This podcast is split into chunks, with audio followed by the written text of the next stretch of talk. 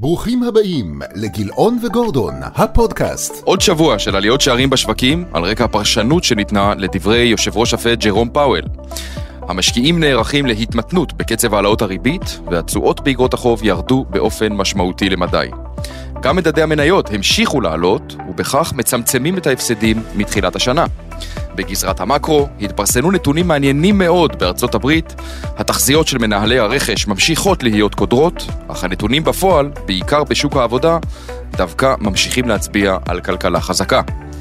בישראל מתרבים הסימנים להאטה, וגם הבורסה נמצאת בביצועי חסר משמעותיים כבר למעלה מחודשיים. בפרק הנוכחי, שיהיה חשוב ומרתק, נעשה סדר בשלל הנתונים החשובים שהתפרסמו, וננסה להבין ביחד את כיוון השווקים, והאם העליות יימשכו כסוג של ראלי סוף שנה. אהלן דרור, מה העניינים? טוב נדב, מה שלומך? בסדר גמור. עוד שבוע של עליות שערים חדות בעולם, הנסדק עלה ביותר מ-2%, מדד המניות. העולמי עלה באחוז ועשירית, ואיגרות החוב האמריקאיות עלו באחוז ושלוש עשיריות. מה שקצת חסר לי זה השוק הישראלי, שכבר חודשיים נשאר מאחור. מה, מה מסביר את ביצועי החסר של השוק הישראלי, גם במניות וגם באיגרות חוב?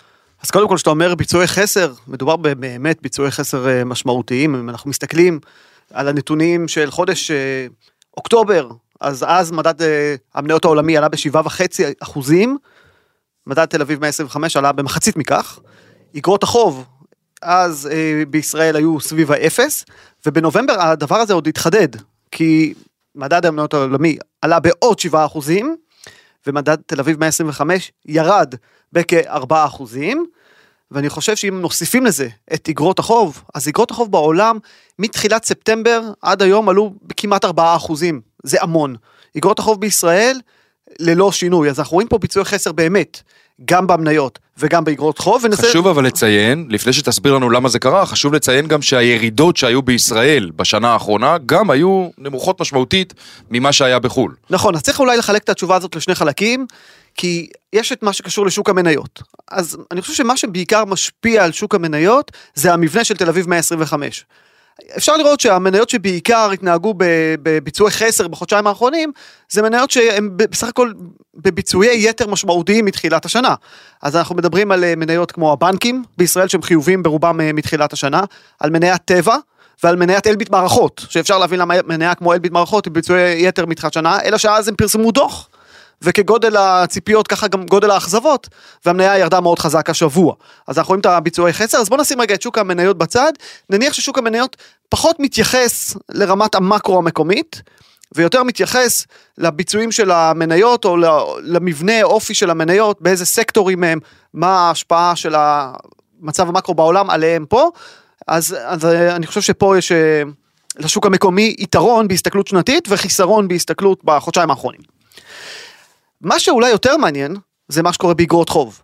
דיברנו פה בפרקים האחרונים על כך ששוק אגרות החוב בארצות הברית מעניין, ובישראל היינו קצת יותר מגומגמים ואמרנו יותר מעניין ממה שהיה לפני שנה, אבל עדיין לא מספיק מעניין. אוקיי. Okay. ואנחנו רואים את זה, ואני חושב ששוק אגרות החוב אה, בישראל מתחיל לגלם את האפשרות שהריבית תעלה יותר ממה שמעריכים מצד אחד, כלומר אפילו בנק ישראל נתן להבין שהריבית פרופסור אמיר ירון בעצמו נתן להבין שהריבית תעלה יותר ממה שחטיבת המחקר מעריכה, ואז אפשר להניח שאנחנו הולכים לכיוון ה-4% ריבית, מצד אחד. מצד שני, אנחנו דיברנו גם על ההכנסות המדינה ממיסים.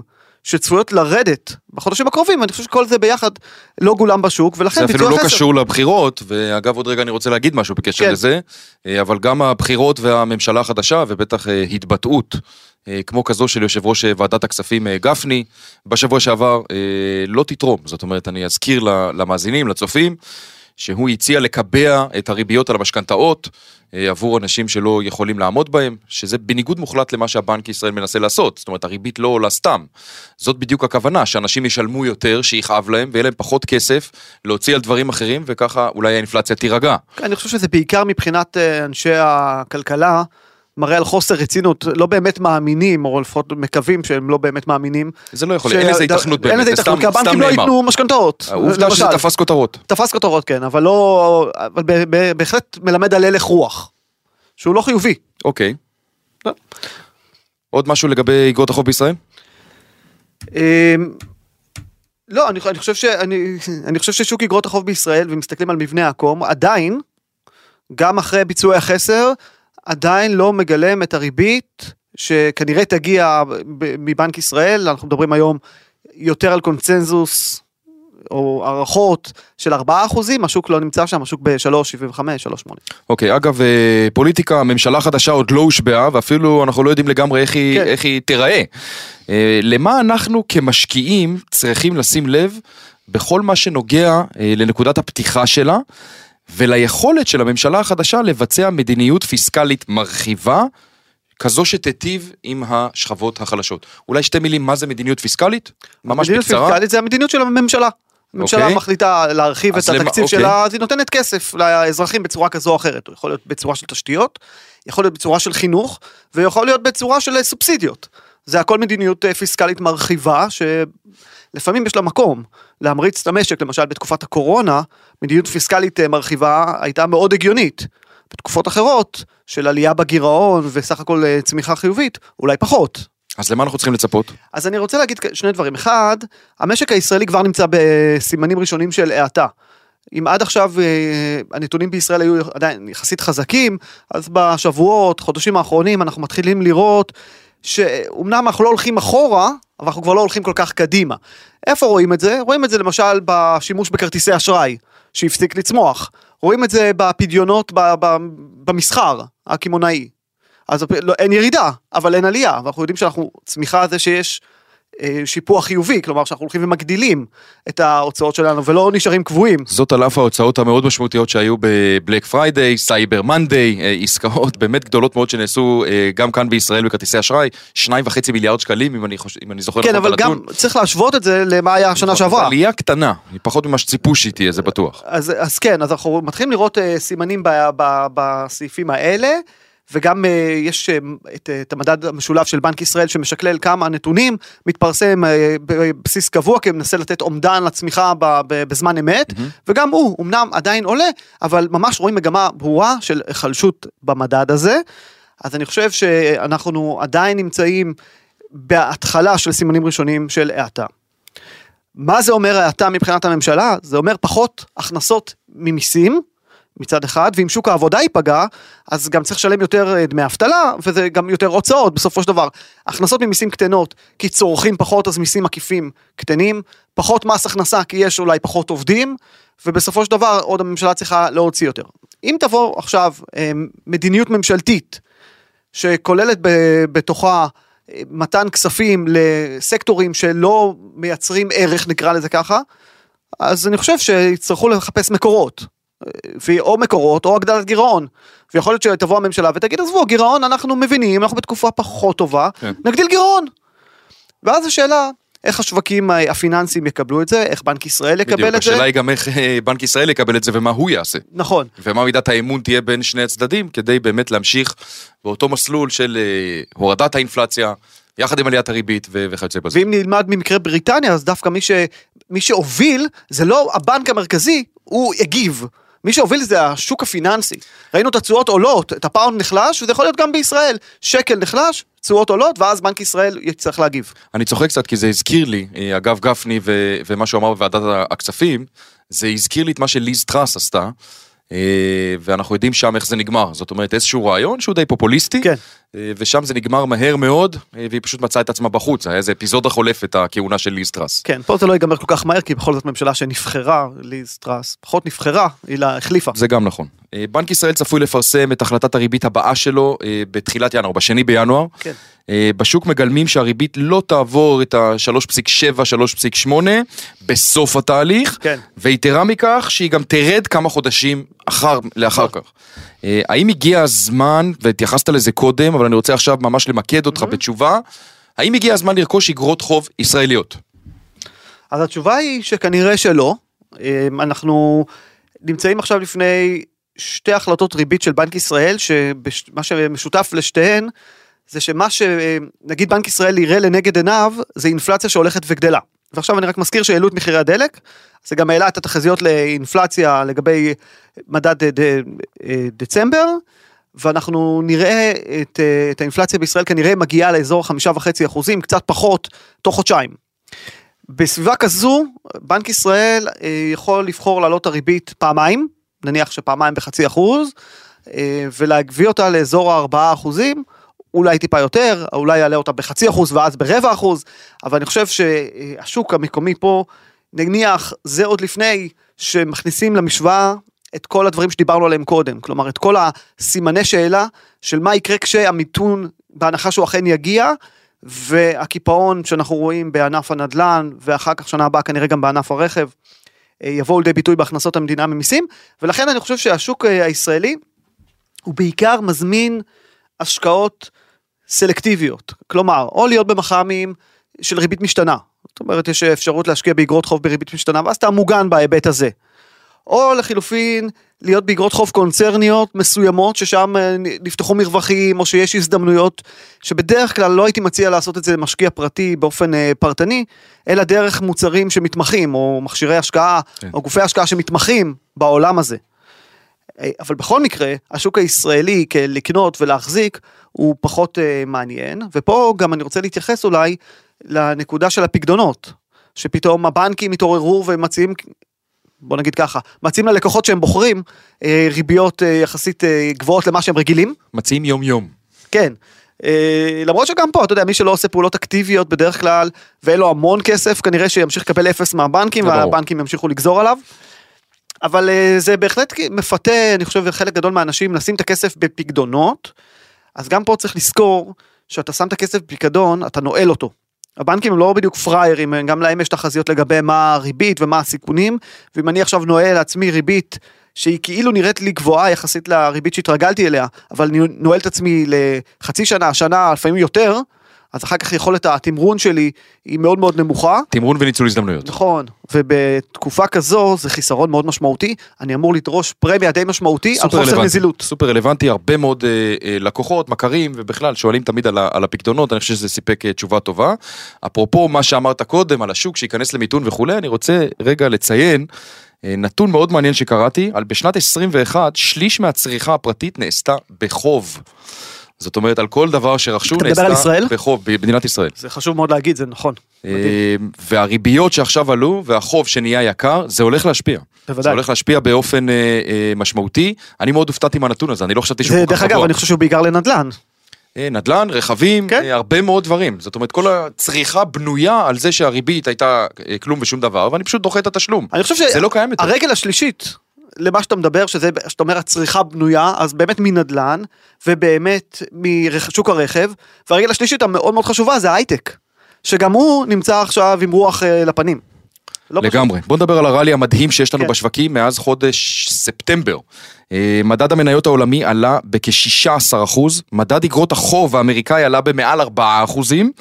האם המצב הכלכלי השתפר, או שאנחנו מדברים על תגובה שוב לדברי יושב ראש הפד ג'רום פאוול, שאמר ביום רביעי האחרון שייתכן וכבר בהחלטה של דצמבר, הברית יש החלטה בדצמבר, קצב העלאות הריבית יתמתן.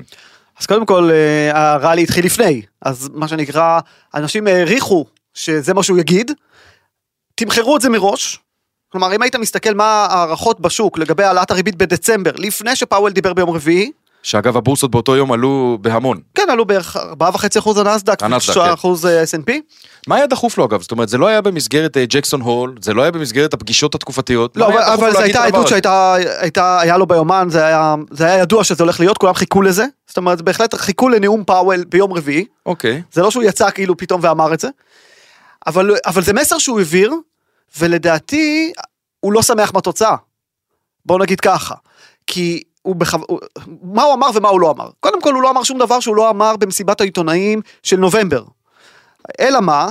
אם אתה מצפה לחדשות רעות בשוק הזה אז אתה תהיה כנראה עשיר כי החדשות היו פחות רעות ממה ש... שציפו. אז, אז הוא אומר כנראה שכבר מדצמבר נוכל את הקצ... להוריד את הקצב של העלאות הריבית.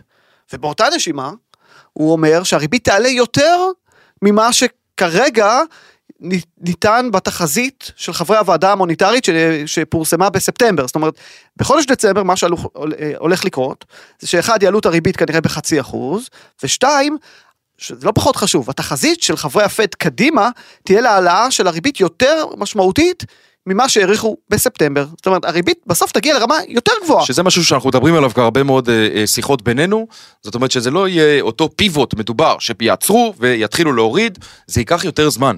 אני כן. חושב אגב שהפיבוט החל, זאת אומרת מהעלאות של 0.75, פתאום הוא יוריד ל-0.5, כנראה שזה מה שיקרה, לפי הערכות, ואנחנו ניזכר באותו יום בנובמבר של הנאום הזה, ויכול להיות שנגיד הנה הפיבוט החל אז. כן, אבל חשוב להגיד שכשהתחילו לדבר על פיבוט, זו לא הייתה הכוונה של פיבוט. ברור, אבל גם זה פיבוט. זה לאט לאט התאמה של המילה פיבוט למציאות. אז uh, מתחילים להתאים אותה, ואני מסכים איתך, כי תראה, תגובת השוק הייתה תגובה שמתעלמים מכל דבר ש... שהוא היה לא טוב במה שהוא אמר, ובעצם הוא לא אמר שום דבר חדש, ובכל זאת השוק uh, פתח בטיסה. Uh, נזכיר שגם uh, דיבר פאוול על האבטלה שהוא צופה שהיא תעלה, ועל המיתון שהוא צופה שיתרחש עלינו. אז בסופו של דבר, אני לא רואה uh, סיבה אמיתית לראלי, למעט העובדה שעדיין יש את האינסטינקט שהמשקיעים כבר כל כך רגילים אליו, שהשוק יתחיל לעלות, ואם אני לא אהיה מהר במשחק, אני אשאר מחוץ למשחק, ואז אנחנו רואים את ה short squeeze, את התיקונים המאוד מאוד אגרסיביים. לא רואה לזה עדיין אה, סיבה. יש פה אולי גם אה, חלק מזה זה ראלי סוף שנה, זאת אומרת חברות שרוצות לשפר, היסטורית אנחנו יודעים שיש דבר כזה ראלי סוף שנה, כן. בהרבה מאוד מהמקרים, האם גם עכשיו בסוף אנשים רוצים לקבל בונוסים, חברות רוצות להציג אה, ביצועים טובים יותר, יכול להיות שגם זה קשור? אני, תאורטית זה יכול להיות, תאורטית זה יכול להיות. אני פחות מאמין בזה, אני חושב שכשהשוק אה, צריך לרדת הוא יורד ו- ולפעמים אה, הוא עולה עם או בלי איזושהי סיבה. וראינו את זה גם לפני חודשיים, אז אומרת, היו, היו עליות. אמ, אני כן אגיד ש... שהמצב הוא כזה שהשוק אולי מתחיל לתמחר את העובדה שהריבית תרד, אם לא ב-2023, אז ב-2024, והאוטומט אומר שזה דבר טוב. מה שהשוק לא עושה, הוא לא מתמחר בכלל ירידה ברווחי החברות. ואם הר... הרווחים האלה בהחלט ייפגעו בסופו של דבר, אז השוק טועה. איפה השוק אולי יצא צודק? אם, אם הפד יצליח להשיג, לנצח את הדרבי. מה זה אומר לנצח את הדרבי? אז, אז אם הוא יצליח להשיג גם אינפלציה, שהוא מצליח למגר אותה, וגם יצליח להוביל לנחיתה רכה, ורווחי החברות כמעט ולא ייפגעו, אז השוק צודק. זה דאבל, יותר מדרבי זה דאבל, זה שני הדברים. נכון. זה כמו לזכות באליפות ובגביע. כן, לגמרי. אוקיי, בסדר גמור.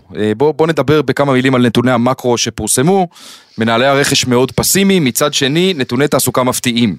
מה אפשר ללמוד מזה? טוב, אז אם אנחנו מסתכלים על מצבו של הפד ביחס למה שהוא רצה להשיג כשפאוול דיבר ביום רביעי, אז אני חושב, ש... אני חושב שמצבו פחות טוב בצורה משמעותית. כי המצב הפיננסי דווקא השתפר, תחושת העושר עלתה, השוק עלה מאוד חזק, כן. התשואות באגרות החוב יורדות, ומהבחינה הזאת מצבו של הפד פחות טוב. עכשיו תוסיף לזה את נתוני התעסוקה שפורסמו ביום שישי, שהם פשוט יצאו כאילו...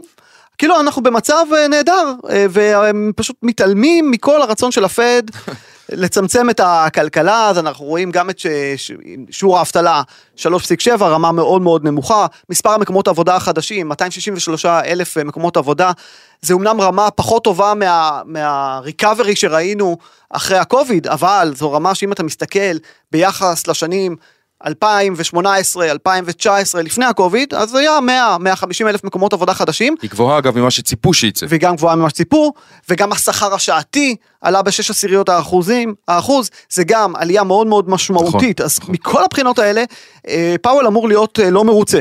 ויש לו החלטת ריבית שבוע הבא. שבוע הבא הוא כנראה ינסה לתקן את הרושם שנוצר בשווקים, שהוא הפך להיות פתאום איזושהי יונה ולעלות- ומנסה לרמז. מה, מה אתה חושב, שהוא יעלה בעוד פעם ב-0.75 למרות הנאום לא, לא, הוא בשבוע יעלה שעבר? ב-0.5, אבל הוא יצטרך לתת נאום כזה שמבהיר למשקיעים שחבר'ה, אנחנו עוד לא שם, ממש לא שם.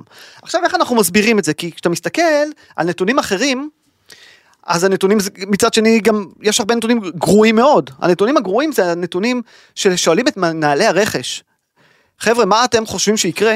אז אנחנו רואים את מנהלי רכש של שיקגו למשל, ב- הכי פסימיים ממה שהם היו מאז אל- 2008, משבר הפיננסי הגדול, שאנחנו מסתכלים על אה, מנהלי הרכש בארצות הברית, בכלל ארצות הברית, ובאירופה, ובמדינות אחרות, אנחנו רואים ממש all over.